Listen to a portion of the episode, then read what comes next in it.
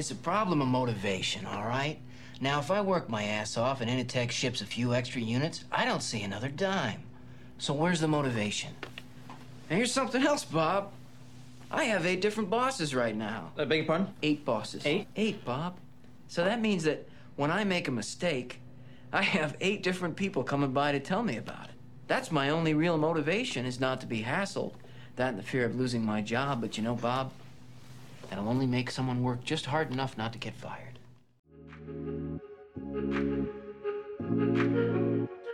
Welcome to Essential Coaching Conversations with Kyle and Aseem. The real, relevant, necessary conversations to help you navigate coaching, teaching, learning, and life.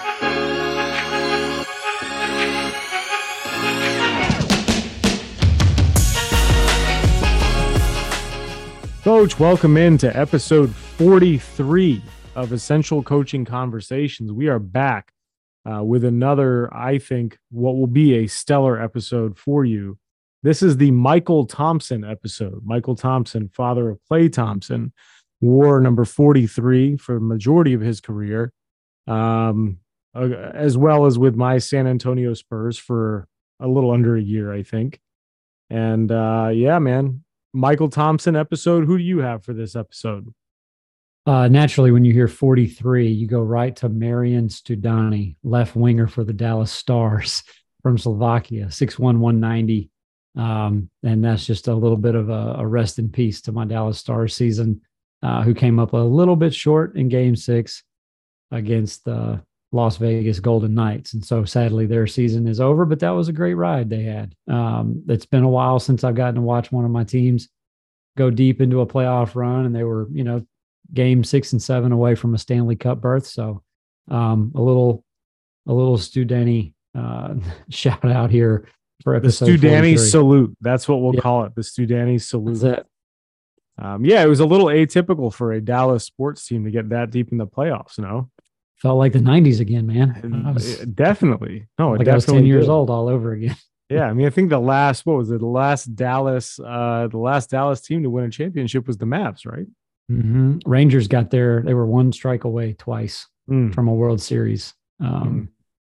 But heartbreaking to be a Dallas sports fan, isn't it? It's it's not always very easy, but it's that's part of the um, the grind, I guess they say that that that sharpens you. You know, what what have I seen floating around on Twitter? If I see one more of these fall down seven times, stand up eights.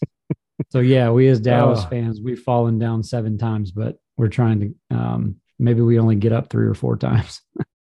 it's you know, it's it's a far cry from when we were growing up in the 90s where both Washington sports, particularly, you know, the former commanders team and the Cowboys were were just good and like you always expected a good game and like you know the the basketball teams were pretty good in the early 2000s and you know now it's just uh, it's death by a thousand cuts it seems.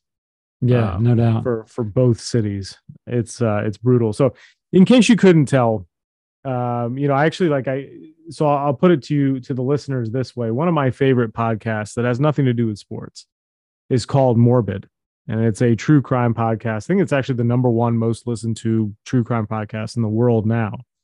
Um, but they do this, you know, they kind of like announce when they're recording in the episode. So they'll be like morbid in the morning or it'll be like late night morbid.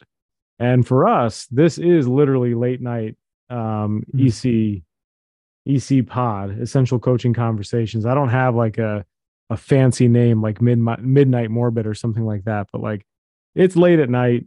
We are both, you know, I, I'd I would say stop short of saying loopy, but there's certainly some some tiredness and there's certainly some running on fumes. Uh, uh, you know, at least for me, I'm not going to speak for you, but this episode, as you can see from the title, is probably one of the more important episodes that we've we've done just from the standpoint that I don't think we as coaches and and sort of even as teachers are like educators or you know working in the police force or whatever it is like this is something that really doesn't get talked about a lot in the business world or like in professions but managing up is kind of a big deal And I think we're both in the headspace enough, well enough to talk about it because, you know, I've just taken on a new position. So there's all new dynamics to managing up. And now I am going to be managed up to as well as a, as a head coach again, um, which as an assistant for the last four years, I wasn't. I didn't really like, I didn't supervise anybody. Um, so I think in a way for the two of us this is actually going to be really good practice for us to to whittle down some of the ideas around managing up and how you do it effectively to where your organization can benefit from how you manage up but also you're kind of getting reps in how you want to be managed up to when the time comes for you to have somebody manage up um, with you and to also maybe gain some self-awareness into what it's like to have to manage you up um, as opposed to always being sort of top down. And I think that's where a lot of coaching, quote unquote, professional development, like that's really what it becomes. I don't know about if you how you feel about that, Kyle, but like I think we're always kind of talking about like, hey, how do you manage your staff? Hey, how do you manage your players? Or like, what are you doing to do this? And it's like, all right, but what if I don't have an opportunity to manage the entire staff, but I have to manage my boss, who's the head coach? How do I do that?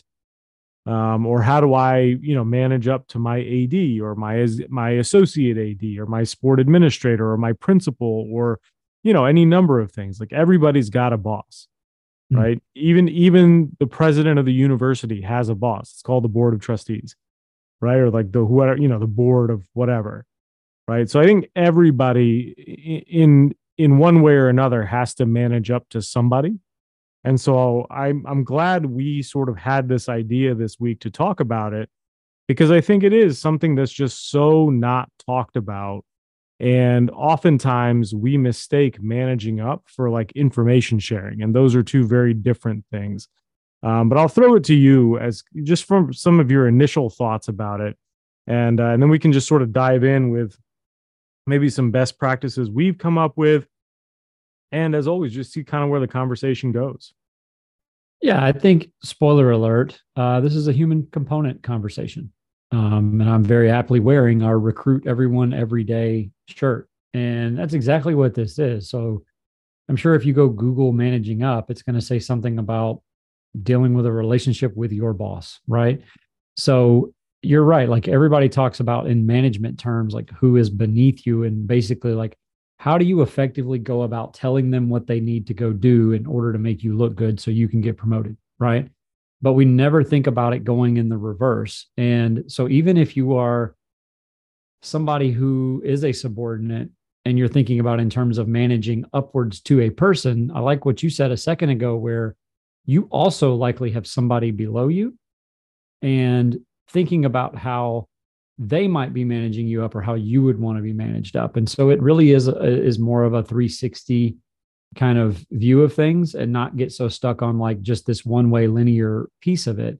Because again, everybody does have a boss. So even if you are the AD, like you still have vice presidents and presidents and board of trustees, like you said, or whatever. So I might be, um, you know, an assistant coach who has sort of in a chain of command, like an associate head coach and a head coach. And then you continue on up the chain of command through the AD and stuff. But you, as an assistant coach, you might be in charge of the grad assistant. You might be in charge of the managers. even if you're a grad assistant, one of your roles might be you're in charge of the managers. So, how does a manager manage up to their grad assistant? How does a grad assistant manage up to their assistant coach? And just so on and so forth. And if you start to really think about it, you start to draw all these connections of potential relationships and potential communication pathways to all these people throughout different levels and you know various parts in an organization. And i've had a different sort of look into this in the collegiate athletic world versus like the the teacher world where it's like you have student teacher principal you know basically. It's like very kind of linear right? But collegiate athletics is a lot more corporate system. I, I guess you could kind of say, at least we are. So there are like level, lots of different levels to this from your president, your vice presidents, you have deputy AD, AD, associate ADs, assistant ADs, you have directors, associate directors, assistant directors, you have student workers, you have volunteers. And and it's amazing like how many different people that you have to work with and communicate with on any given day. And that's interdepartmental, intradepartmental, like it's crazy. So like me in communications has to have a really great working relationship with our marketing department and external. And then that extends to the ticket office. And then you have your head coaches that you have to sort of manage up with. And then they have players and assistants. And then we have our own student workers in our department. It's just, it can get very complicated and very complex and probably a little overwhelming when you start to zoom out kind of take the 30,000 foot view of like, okay, where am I at and where potentially might I have to, to go with this? And I think that there is a lot of opportunity uh, and probably missed opportunity to effectively manage up and allow your boss, your uh, whoever's in charge of you, whether you call them boss or not, but for them to see those skills that you have in your way of being a human component expert, if you will, having some self awareness, having the ability to reflect, basically going through your own RACA process in your ability to recruit everyone every day. And that's where I think this conversation can sort of turn into a bit of a climate over culture conversation. I think it's a way for us to talk about a leadership conversation and that leadership isn't a position, it can be influence from anywhere. And so you have the ability, when we say managing up, you have the ability to lead from the bottom, I guess would be a way to say this. You can lead up upwards in the chain of command. Um, and I think there's a really great opportunity no matter where you are. Like you don't have to wait for a certain position to learn these skills or try these things and get better at this stuff. You can literally do them right now. And that's what the climate is all about. And so somebody wants to come in and say, like, hey, we want to change the culture. We want to talk about culture. Well, we got to wait until we get to a certain point before we can even talk about culture. Okay, well, yeah, well, that point that you're at right now, that's your climate. I right now can affect the climate of the room, the climate of the department, the climate of our day, our task, our our whatever the the meeting, like whatever the whatever we are doing in that moment, I have the ability to do that within that 360 view. And regardless of your position or your experience or anything like that, it's going to come down to basically the the sweat equity of the relationships that you've put into that, making that next connection. And you sort of are, are put in a position where you might tell on yourself a little bit and sort of uncover the work that you haven't done within a particular relationship where some of those roadblocks might be dependent on where that relationship might be with with either a boss or a subordinate wherever you might be in that that um what am i trying to say here? Flow chart of you know your the organizational chart the, orga- the organizational yeah, thank you. hierarchy yeah i was drowning there thank you for for throwing a lifeline there. But yeah, within your organizational chart, wherever you may fit in, because I sometimes feel like we get a little feedback where it's like, well, you guys talk about these things, but it doesn't apply to me. And it's like, no, it applies to everybody. And again, had a conversation today, somebody in police force, they're a sergeant, they've got a lieutenant, they've got a captain dealing with things on like, how do you manage up from sergeant to lieutenant? This is for everybody. So don't think that just because you're not the boss or you might be a boss or whatever, that this can't apply to you.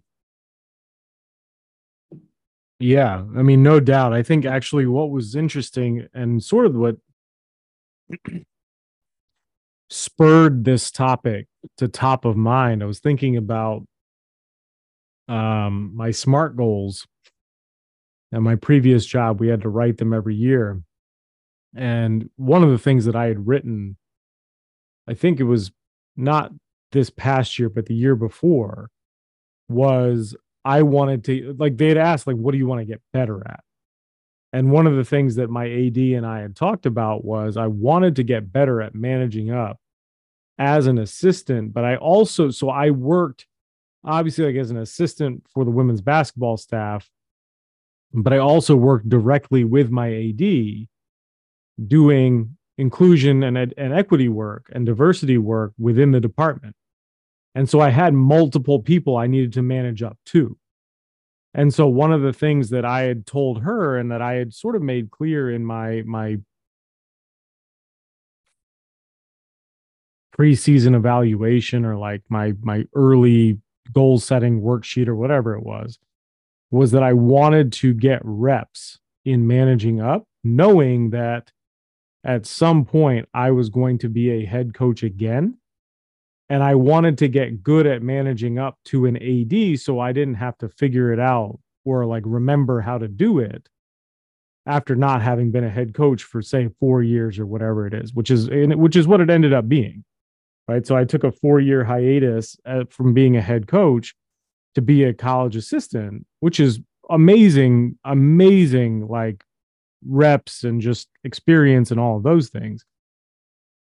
But you sort of forget how to manage up to an athletic director when you're only managing up to a head coach right? So i feel fortunate in having the opportunity to have done both um, hmm. with varying degrees of success and failure obviously. But um, you know that was sort of what spurred this conversation. It's just something that that i had been thinking about for a little while of how much better i had become at this particular skill um, and so I think like the first thing that I have written down as far as what I think is important in managing up, and I think we do this constantly because things move so fast where we are. Kyle, do you have a lot of flyby conversations at work? Oh, yeah. So we Tons. can't, to me, that's like one of the worst things we can do if we're trying to manage up is a flyby conversation. I literally have written right here less flybys. Because when we try to do that, what we're doing is creating more quantity of conversation, but the quality of that conversation goes down. And so then when things really have to be done, or we really have to sit down and put our heads together to try to figure something out, we feel like we've had this conversation before, but neither of us can remember what actually was said in that conversation. And so this happened to me a lot where early in that in that tenure in in the place that I was at, I would have flyby conversations with my head coach, or I'd have flyby conversations with my AD. And then we'd all kind of be sitting there like, wait a minute, we talked about this like a week ago. Where are we on this? Right and i took that and and you know when we talk about leadership and we talk about influence and like you know if i want to be the best leader in the room whether that i have the position or not i have to make sure that my influence on that room isn't the thing that's causing the confusion right because we don't want the person that we work for to have to feel like man that person really just confused the crap out of me because i thought we were doing something else right? We want to make that next best decision easier to make, not harder. So when I think about that, it's the you know the idea of like less sort of the law and order walk and talk. You know what I mean? Like they have the walk and mm-hmm. talks through New York City, and all of a sudden the crime is solved. Like no, that's not how it actually works, right? But like we just do it. We do it because we don't know when that person's going to be available. So it leads me to the next thing about you know sort of the less is more, and we've done a couple episodes on less is more, but less is more in terms of frequency, not quality. So we don't have to have a million flybys a week to feel like we're managing up or making the next connection. What we're really talking about is those substantive times where we have to have that conversation. We have to send that email. We have to clarify something or we're asking a question. We can't do it every single day and expect the same level of response or the same level of responsiveness from somebody who's not just managing you, but they're managing an operation and they're doing something else, right? We don't know what else is on that person's plate. So part of managing up is a sort of an empathy thing, but it's also mm-hmm. understanding, mm. all right, I want to make sure that I'm not giving this person too much information at once, but I'm also not giving them too little information at once. And then I have to go back multiple times.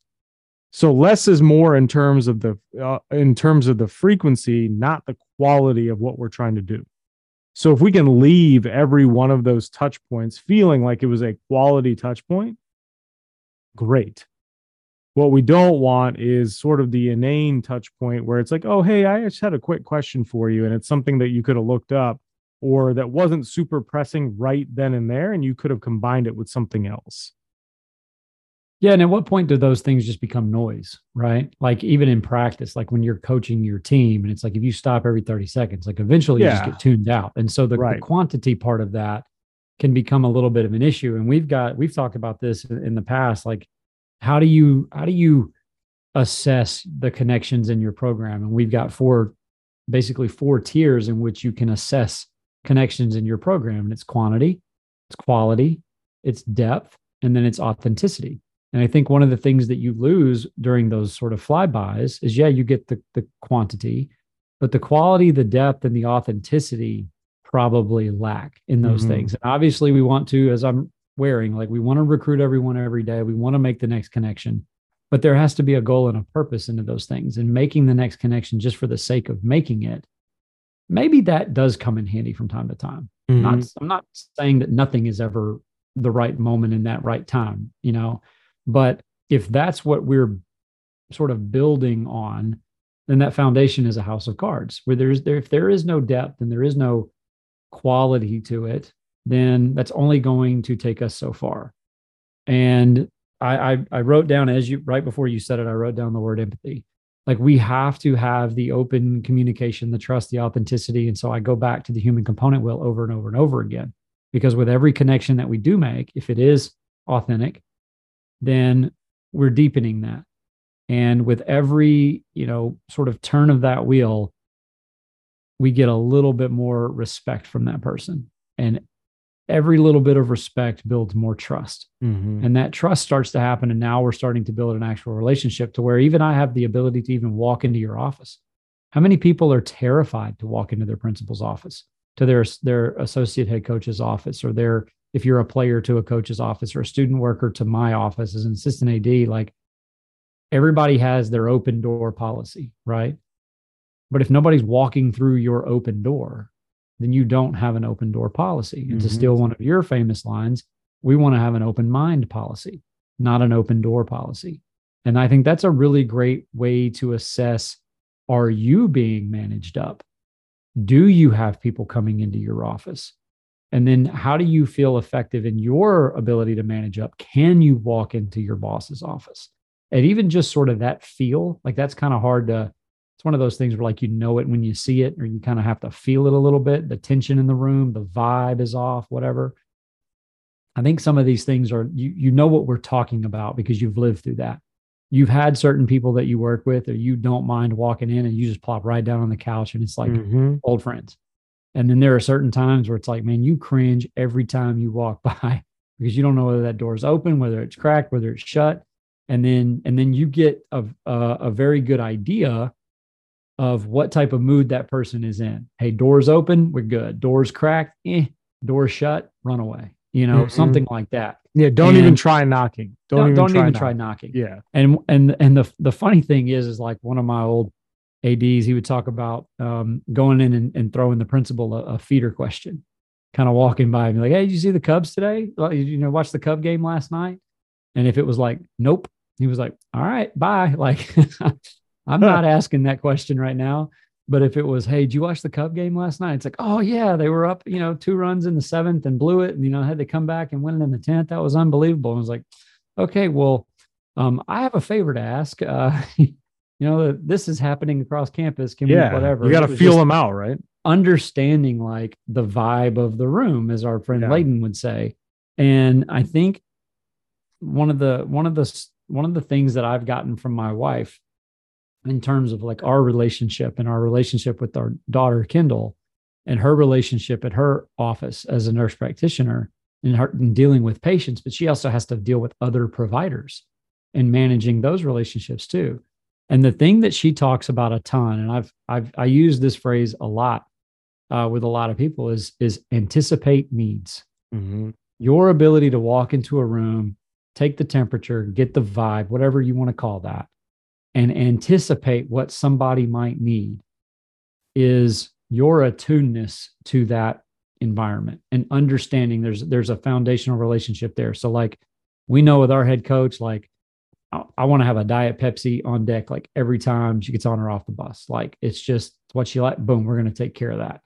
You know, understanding that like, hey, the balls need to be in this certain spot of the gym because this player is going to come in early and they like to get some work in. Let's make sure that's there. Understanding what people are looking for, and it's not to spoil them, right? Mm-hmm. Um, but it is it's to eh, be able to anticipate what this person might need. And what that shows them is that A, you're paying attention. You have some of that reflection, that awareness, some clarity and the alignment to the situation, but you're putting in some of that sweat equity too in that relationship to know, hey, this is good or this might not be good. And, and anticipating needs doesn't mean just giving them what they want. It might be making sure something is not happening at that particular mm. point in time. Because it's like if you've if you've been an assistant coach, you know sometimes like the way the team is acting, like, hey, not today, bro. Like head coach will be in here in five minutes. Like the locker room can't be like this, or stretch lines can't look like that, or hey, the bus needs to look like that. Like today is not the day. And even if you think back to maybe this is a little childhood trauma for everybody out there, but like dad walks in the house and it's like, mm mom mm-hmm. ain't feeling it today. Like, you know, when mom's, you can kind of get away with it. You can push, you can kind of go to the edge of that line. But like, there are some days, nope, ain't trying it. And to me, that's basically what this is all boiled down to. But you can't get to that point if you haven't put in the, the, the necessary requisite time and sweat equity of the relationship mm-hmm. to go mm-hmm. through that human component wheel over and over and over again, which sounds like, hey, I need to go make as many connections as possible. But that's not what we're saying. We need to make every necessary mm-hmm. connection possible and make sure that with as many of those that we can make that we're getting something out of it so we're both walking away feeling like that wasn't a waste of time mm-hmm. so what this is not is just meeting to meet hey, this could have been an email or just checking in for whatever reason. Because a lot of times, or sometimes, I'll say not a lot of times, but there are times the best email is the one you don't send. The mm-hmm. best, hey, what you do in text is the one you don't. Sometimes it's just the need that you can anticipate for me right now is to simply leave me the hell alone. Mm-hmm. The last thing I need or want right now is you hitting me with something else. And kind of understanding when it when we're at that threshold and when we can bring that back to me that's what any sort of management and relationship is but to your point at the beginning of this episode i don't think we oftentimes feel like we're doing that in an upward position but in reality we're all doing it every mm-hmm. single day because we're all trying to get the temperature of the office the classroom you know whatever the, our house um, you know wherever you might live or the team that you're on because you know, like so and so's either in a good mood, so and so's not in a good mood. Yeah. And maybe that's just the way they are. Like they come in and they're just weekends are tough for your boss for a thousand reasons, and Mondays just aren't good. You know, Mondays, am I right? Well, even just understanding that sort of thing and like what you can do to support them and help them in that moment might not make for the best Monday, but that a little bit better Monday might make for a really great Tuesday and Wednesday and build mm-hmm. some momentum throughout your week to where now like we're sacrificing sort of one day but we're actually being super productive the rest of the week because you understand how to manage that relationship when i hear you talking about that all i can really think about is how we wish our players would do those things For and us, they would no understand doubt. that stuff. No doubt. You know it's like gosh you don't need to bring me every single piece of drama that's like just figure it out. You know but then we as adults do the exact same thing to other adults. And we're like and then we just sit there and complain that like the kids don't get it.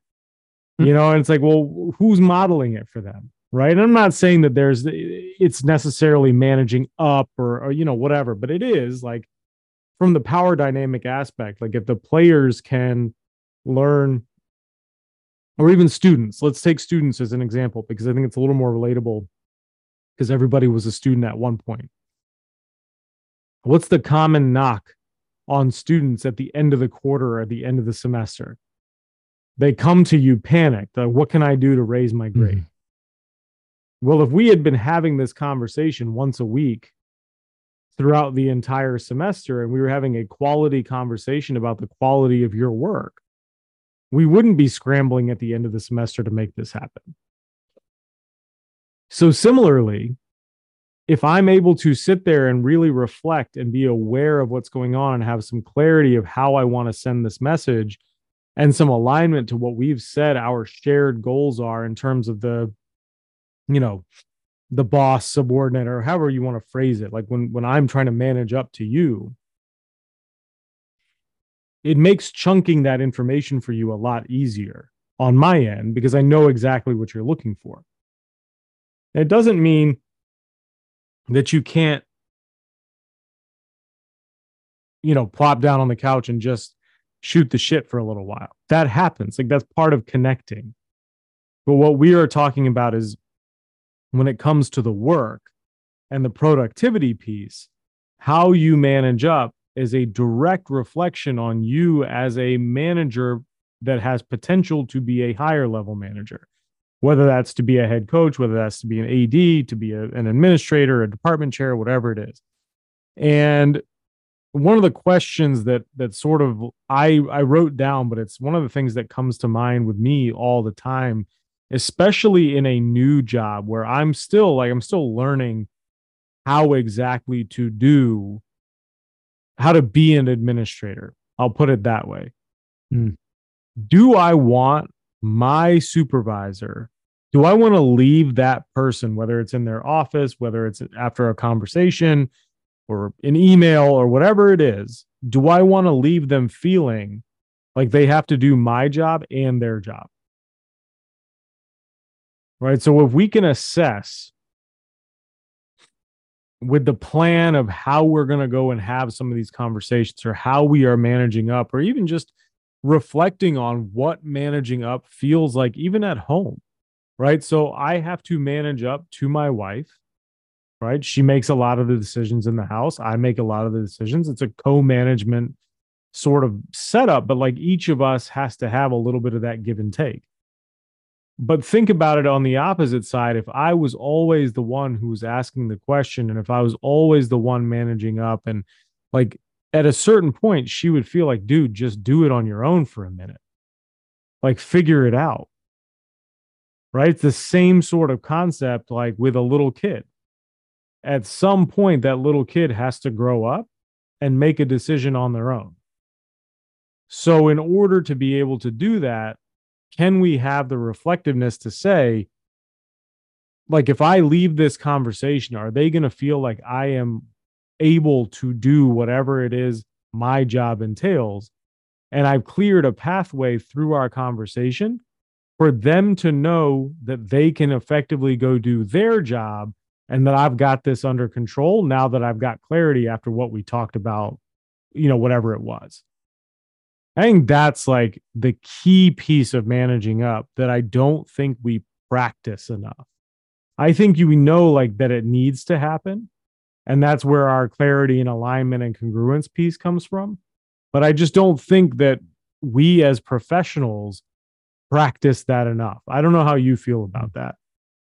Yeah. And I go back to the word empathy because I think a lot of times, like if we don't, especially if we don't have a great relationship with the boss, and it's like, why are they doing? Like, we never understand why they're doing what they're doing. You know, we as kids never understood why our teacher was always in such a bad mood. You know, when there were 30 reasons sitting in desk, you know, as to why they were. and then mood. we became teachers and we understood why they and were in a bad mood.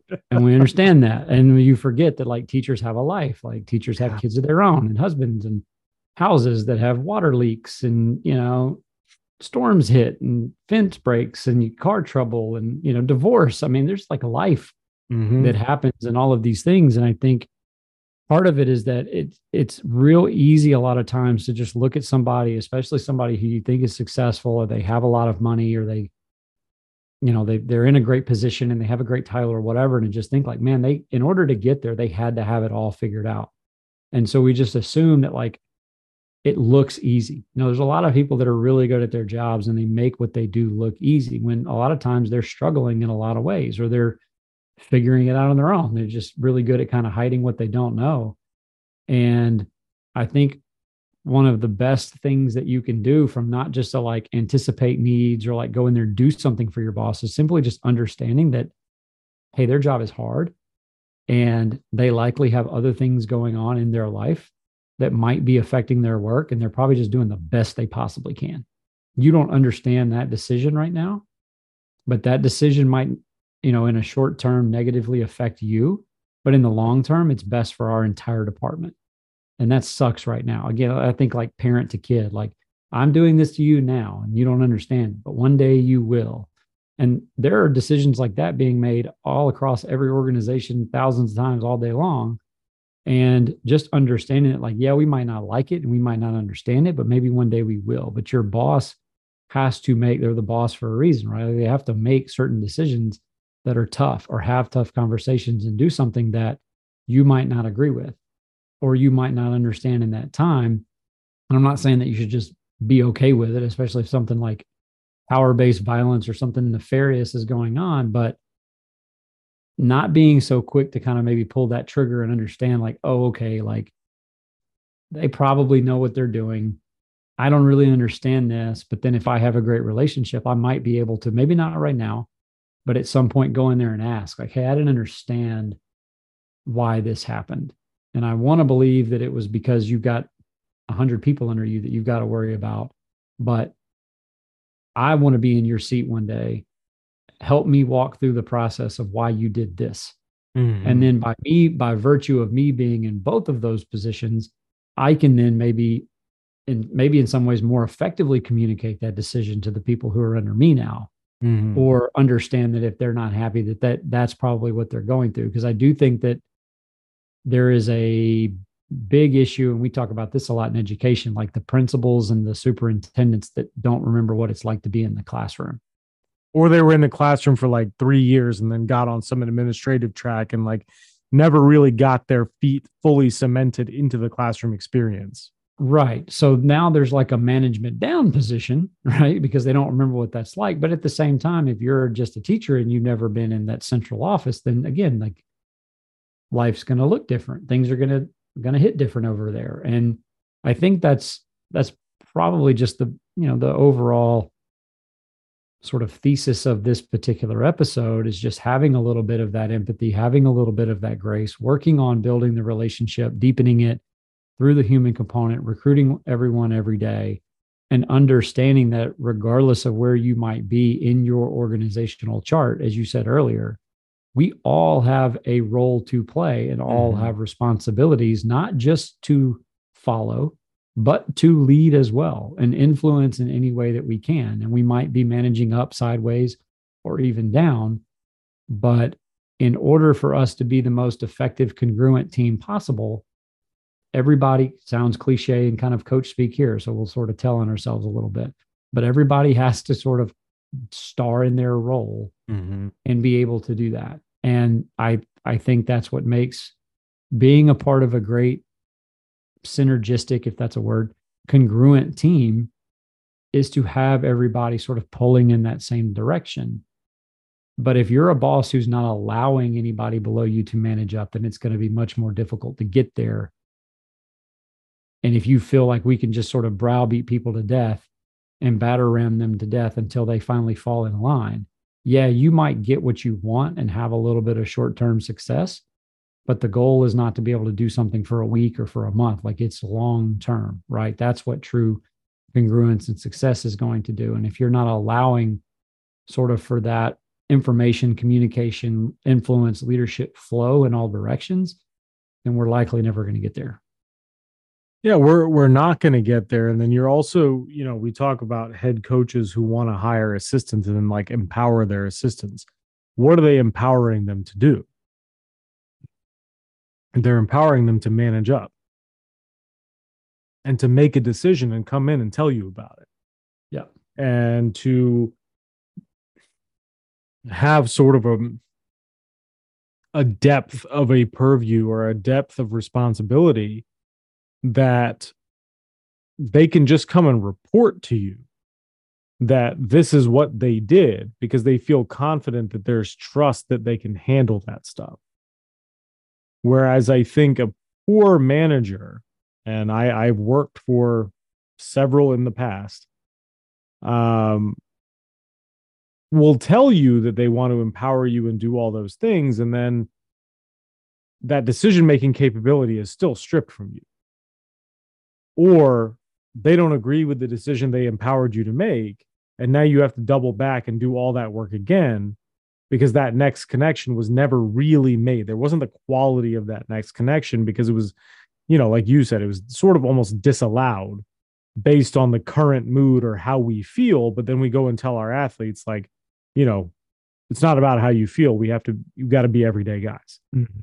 right? So i think there's a little bit of that coach speak and a little bit of that misalignment of do as i say not as i do but in terms of managing up i think that's probably one of the the biggest hurdles to being an effective managing up person or somebody who effectively manages up is like the person that you are managing up to needs to also be consistent in their approach of what they're doing. And so that leads me to sort of the next point about being, and this is probably this is a shout out, I think, to John Cruz, because this is his favorite type of person. Being the I just want to let you know person. And I know that we have had a number of hysterical conversations knowing who the I just want to let you know people are in places that we have worked and places that we have existed in. That, in and of itself, is a form of consistency, but that is a low character, not so positive habit to have. And I think that's where, when we don't have the consistency of the quality of the interaction, and we just become the hey i just want to let you know or hey i just want to run that by you hey i just want to like that becomes such a heavy weight for the other person to bear. It's only a matter of time before that person's like yo you need to stop. I can't anymore. Just do whatever you want. Mm. you wore me down by constantly having to let me know that you tied your shoes today. Right? And there's a time and a place for hey i just want to let you know. Like so in ex- for an example you know hey we we had this conversation last week and this is an example not something that happened obviously right, like right now but in a recruiting sense. So hey we just had a recruiting meeting last week where we talked about a specific kid hey i just want to let you know i actually did make contact with that kid and like you know here's what we talked about that's an okay i just want to let you know Kyle, Well- give me an example of a not okay. I just want to let you know. And I think I know what you're thinking of from from one of your previous experiences. And it has to the do with a it has to do with a megaphone. most of the time the i just want to let you know person is somebody who is totally capable of handling the job themselves but either they're a too lazy to do it or they don't want to do it. They might be capable of doing it but they just want to come over here and they want you to do it for them Mm-hmm. or it's it could be just sort of a kiss ass suck up snitch type of moment. Like hey i just want to let you know i did a i did a thing. Like you said i tied my shoes today. Well what you want a cookie? Like just do it while and- you're at it, get me one too. yeah like okay great we did it together we'll split it you know? Go get a big one. And most of these i just want to let you know types is like yeah hey i just want to let you know i saw two kids over on the side of campus they didn't need to be there. And was like all right well did you tell them to come back? No. Why not? Well you're the coach on duty. You're a freaking adult.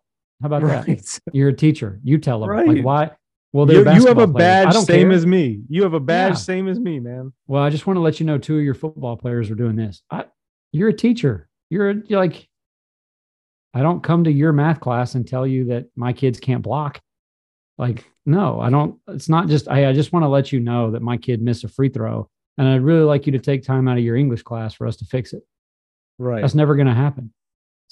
So these, I just want to let you know types, that's not managing up. That Mhm. is, I'm either just trying, I'm looking for attention. I'm seeking something from you, which that brings into another issue and, and sort of breakdown into the, the relationship um, that's there altogether.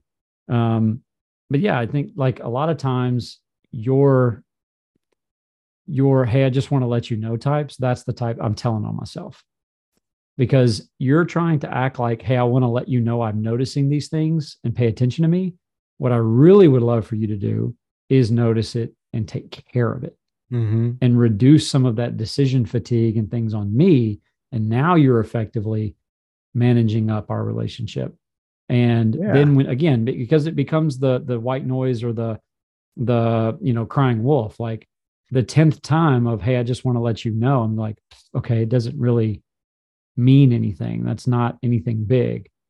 But then if you're typically taking care of your stuff and then it becomes, hey, I just want to let you know, the kid and their mom missed their flight and we have a visit tomorrow, like, okay, mm. now I need to know that. You know, we yeah. got to start pivoting and doing something else. That's a little bit more on the the important scale. I go, what is that? Um, How I Met Your Mother episode where they're talking about like this is a 10, you know, this is a five. Like, don't we when Marshall and Lily had kids? Oh, when they when they, they like, first have little baby Marvin. Yeah, and it's like, hey, I'm needed to be an eight or higher. Eight yeah, or higher, Ted. Eight or higher. exactly. Like that's a three. And then eventually, you know, it becomes like, well, everything you're you're so important to us, everything's an eight or higher. Yeah. But it's but that's understanding like even sort of in that show and that the the dynamic of that office had changed. There's a kid now, like, mm-hmm. and that does change things. Like you can't come over at two o'clock in the morning. You can't just call me whenever. Like I've got other things I need to handle. And so that's part of the the dynamic, fluid situation of most people's departments, teams, organizations, whatever. That is why like this can't just be a one day thing. Mm-hmm. I mean, it's this is your everyday guy type of thing here. We have to continuously go through the human component. Well, we have to continuously recruit everyone every day. We have to constantly go through the RACA process because just because things are good right now or what we're doing right now might suffice, those variables might be completely different a year, six months to maybe even a week from now, because that's the climate mm. that's constantly changing. And climate is typically pretty turbulent.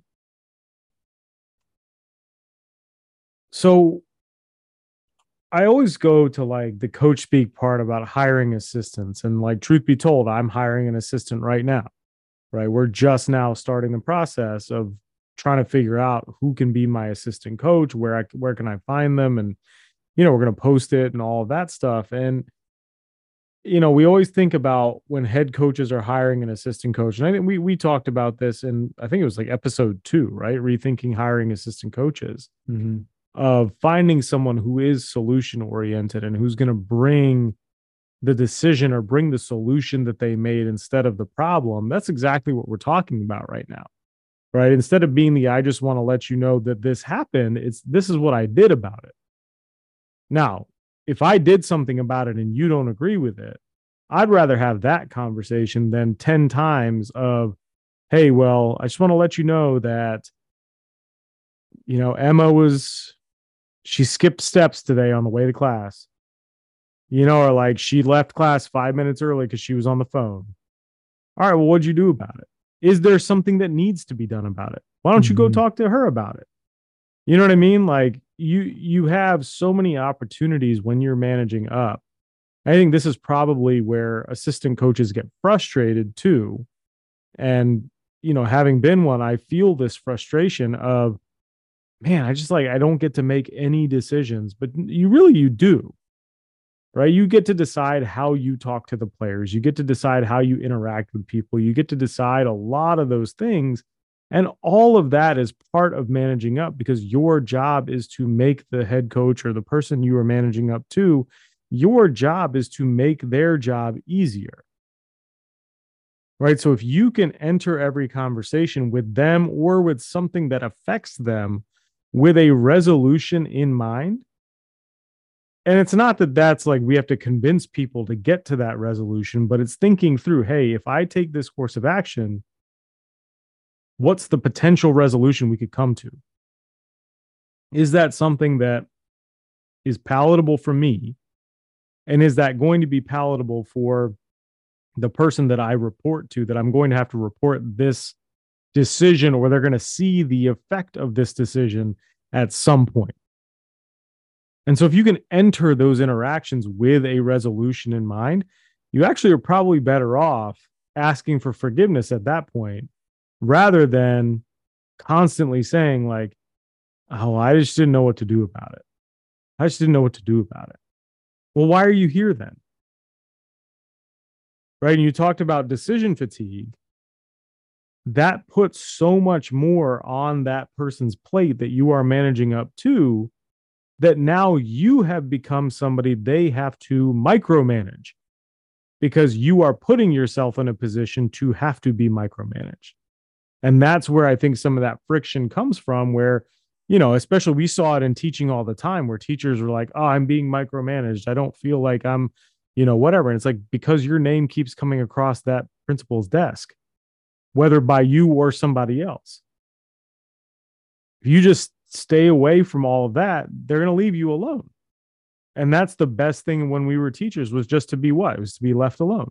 Mm-hmm. And then we could walk over to the principal's office and we could have that little flyby conversation because they're like, yo, I don't have to worry about that person. They do things the right way and they make my job easier because when I have that flat tire, at least I don't have to worry about Cavs class.